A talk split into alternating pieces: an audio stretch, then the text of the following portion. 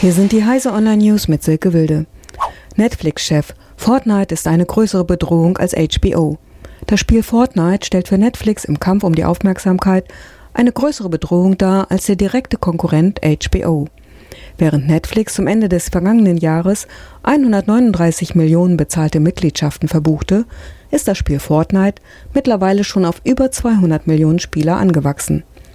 Mit unglaublichen Inhalten und ohne Werbeunterbrechungen will Netflix-CEO Reed Hastings darauf reagieren und für ein besseres Nutzerergebnis sorgen. DSGVO 5000 Euro Bußgeld für fehlenden Auftragsverarbeitungsvertrag. Seit Anwendung der DSGVO Ende Mai 2018 gab es nur sehr vereinzelte Fälle von Bußgeldern, die von den Aufsichtsbehörden aufgrund von Verstößen gegen den Datenschutz verhängt wurden.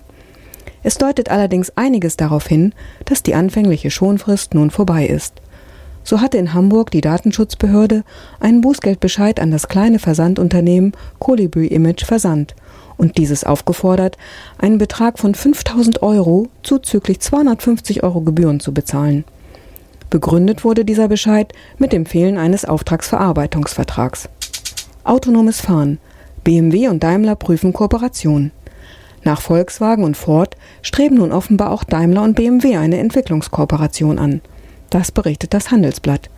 Neben der gemeinsamen Entwicklung von kleinen Nutzfahrzeugen könnte es dabei später auch um autonome Autos gehen. Bereits jetzt kooperieren BMW und Daimler beim Carsharing. Blockchain statt Anwalt.